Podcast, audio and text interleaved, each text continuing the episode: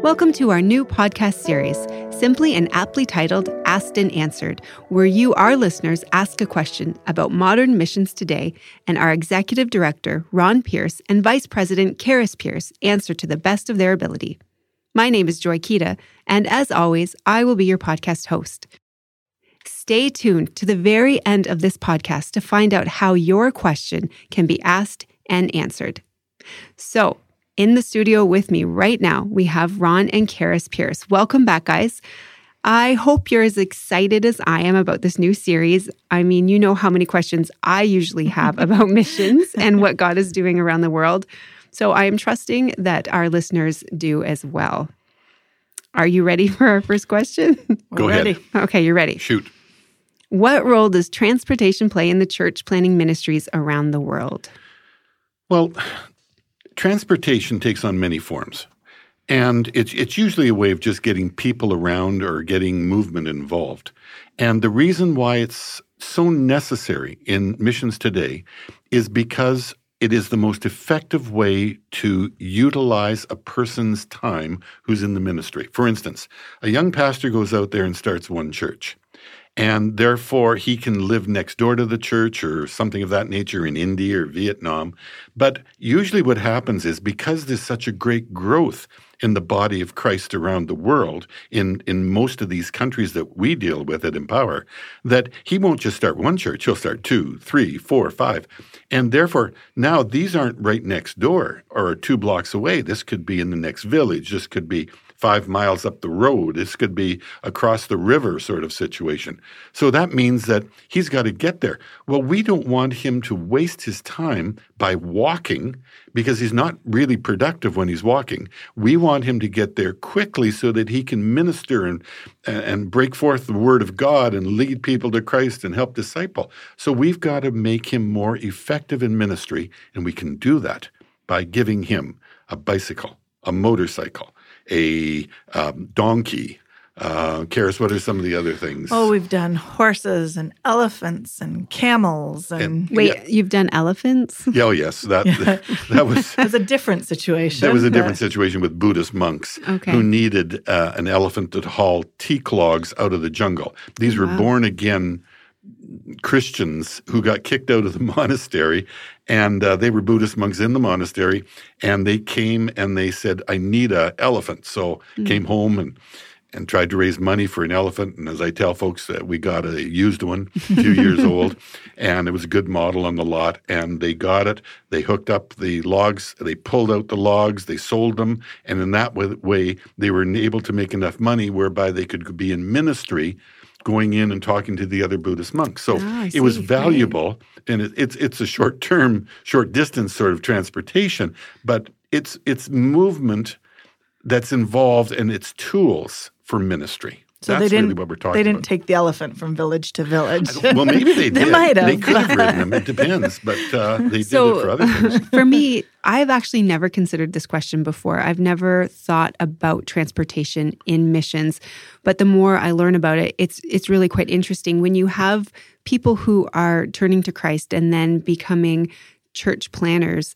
A lot of them are walking. I mean, they don't Oh, have a lot of money, That's right. uh, and I never thought about it at all. Well, l- listen to this as well, Joy. Most of the growth in the world today is not with the rich. It's not in cities. It's not in areas where you can use a car or afford a car. And therefore, most of the transportation that is needed is for a country road or uh, a trail or something else like that. So, therefore, a bicycle and a motorcycle will do. These are poor folks. They can't afford to put gas in. And uh, a m- motorcycle takes only a little bit of gas, and a, uh bicycle, well, that's just human effort. And therefore, that's where we really need to give these young men, young women, some sort of transportation to be able to be effective to get around in rural situations. And we've talked about before how um, it, it is in the poorer areas where the gospel is exploding in most of these countries. Oh, yes. That's right. So when it comes to bicycles, then is this one of the number one things missionaries, church planners in in country can use? Well, yes, but there's so many church planters we can't afford to buy one for everyone. Right. So we give it to the um, we we ask the leaders of the church planting movements how many do you need and who do you need them for. And so he says, well, we need 500, but we can only afford, maybe we can get 10. Well, we'll give them to this leader or this guy who's got real ministry over here. He's an evangelist. So they know how to place them. So we try to produce or, or provide as many as possible. Uh, another thing that we've done over the years is um, we did camels, and what it was in Ethiopia, and they were these mobile um, schools that they would take, they would bring it to one village, set up the school, and then in a little while pack it all up on the camel and then move it to another village. And we found those extremely effective. That was in. India, did you say? No, that was in Ethiopia. In Ethiopia, Oh, in the desert wow. situation, Mobile actually. schools. And Yeah. they would they would take it in the desert, uh, as Karis says, to these locations and win the loss. And I was just over there, Karis, and I heard stunning numbers from this. For instance, I think it was like fifteen or twenty thousand people over a period of like man, it must have been ten years ago when we got yeah, started. it was a while ago. um, 15 uh, or 20,000 people accepted Christ because of this. Wow. And that was, again, just by camels. And is this because the people on the camel or using the camel, they can get into places Well, that on they yeah they were following these these caravans and they would hook up with them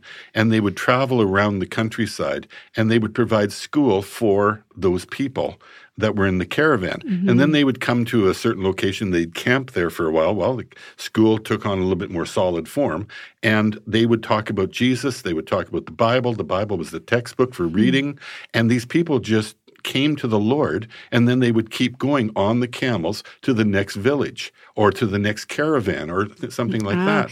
And I suppose the transportation helps it to be easier to revisit. Oh people. yes, mm-hmm. oh yes. Mm-hmm. It's it's it's it's quick movement because the need is so great. Here's here's our problem. We have so many people around the world right now that want to hear the gospel, and they're having such great success. The young pastors, evangelists, etc., in winning the lost. We've just got to help them get there quicker to to reach these people, basically before they die. Every day matters, right? Exactly. It, it- it's a it's a day by day, minute by minute opportunity to provide them with wheels, wings on their feet, shall we say, hmm. to get them there as quickly as possible.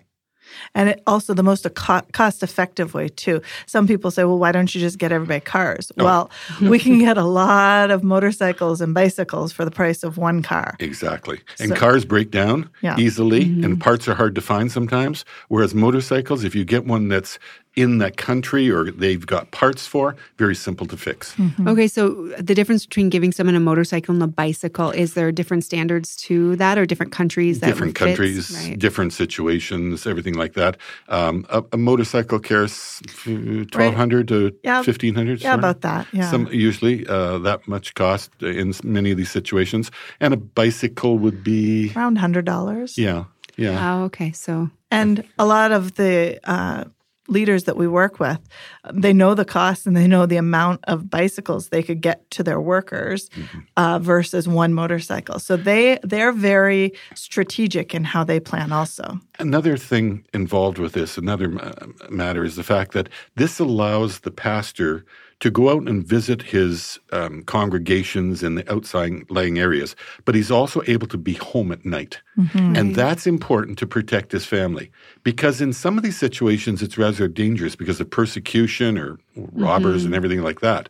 So when Daddy, who's also the pastor evangelist, can be home with mom and the kids at dark. That's mm-hmm. really, mm-hmm. really good. And it gives the pastor more freedom. To, to, to be walking in the darkness mm-hmm. in an area where there's tigers, lions, thieves, cutthroats, everything like this is not good. But if you're on a motorcycle, you can come home and be home quickly and take care of the family. and there's probably um, some places where they travel extensively in a daytime, like Oh, yes. to from village to village. it Oh, would be oh, yes, right. yes. And so I, I talked to one pastor one time in Ethiopia, and I said, "So how far do you walk in any given day?" And he says, "He says, well, usually I walk about ten miles." I said, 10 miles. And I said, You must be walking uh, most of the day. And he says, No, I have to get up very early in the morning at four o'clock to go to my first stop. And then when the sun comes up, I teach. And then I walk to the next one, do some teaching, walk to the next one, do some teaching, and come home. He mm-hmm. says many times he will do Bible study while he's walking. And he will have some of the villagers follow him, saying, I've got to go to the next village, but I've got to tell you more about Jesus. So he says, Come along and walk with me.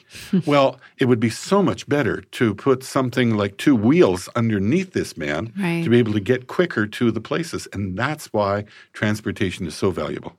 And it also comes back to they know the urgency. They it's not a, a nine to five job and once five o'clock comes, I'm home. It's a this is their life and mm. they want to reach as many as they can with the gospel. Exactly. In Vietnam, you can put five people on a motorcycle. I've seen this no, in Karis. You've seen many this. Times. Oh, many no, times. You yeah. Can. Whole yes, you can. You can. You can. You you put dad basically driving, mom behind, and kids somewhere before ahead of dad and or behind. I've seen it so wow. many times. In fact, when we go into Vietnam and we take guests in with us or somebody like that, if there's four on a motorcycle, we don't even be, bother bringing it up uh, because that's so standard. But if you get five on, that's something to point out. So that's the, sort of the rule of thumb. And you can see stacks of boxes, and oh. it's amazing how they can move stuff on a motorcycle. They can move steel on motorcycles. They can move everything, house um, bricks. Uh, we've seen every, pigs, yeah. chickens. Yeah. I've seen 30 chickens in cages strapped onto a motorcycle. So and a motorcycle just, is like a multi-purpose vehicle oh, over yeah. here. It's a half ton, in, in, our words, and and they can haul a lot of goods and a lot of people. So, so uh, the transportation. Uh, this is something that Empower is specifically doing in different countries around the world. Is helping out with transportation. That's right. Um, multiple countries, India, Vietnam, for a few of them. Um, we do bicycles, we do motorcycles. It all depends on the country and the need. And it's it's not our primary focus. Like we are not a motorcycle right. uh, ministry, all right. But what we are, we're finding the needs and the opportunities. But primarily, we're Bibles. Right. We're training. We're pastoral support.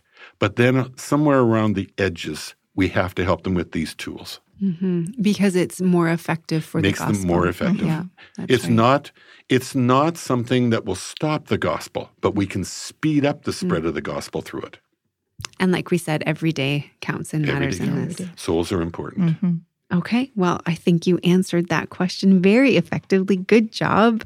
Um, it's always a pleasure talking with you both. And for our listeners, if you would like to have your question about modern global missions asked and answered, you can go to ask us at ronpierce.org submit your question, and then keep listening to see if that question has been answered. So, one more time, it's at askus at ronpierce.org. And we look forward to having you join us next time.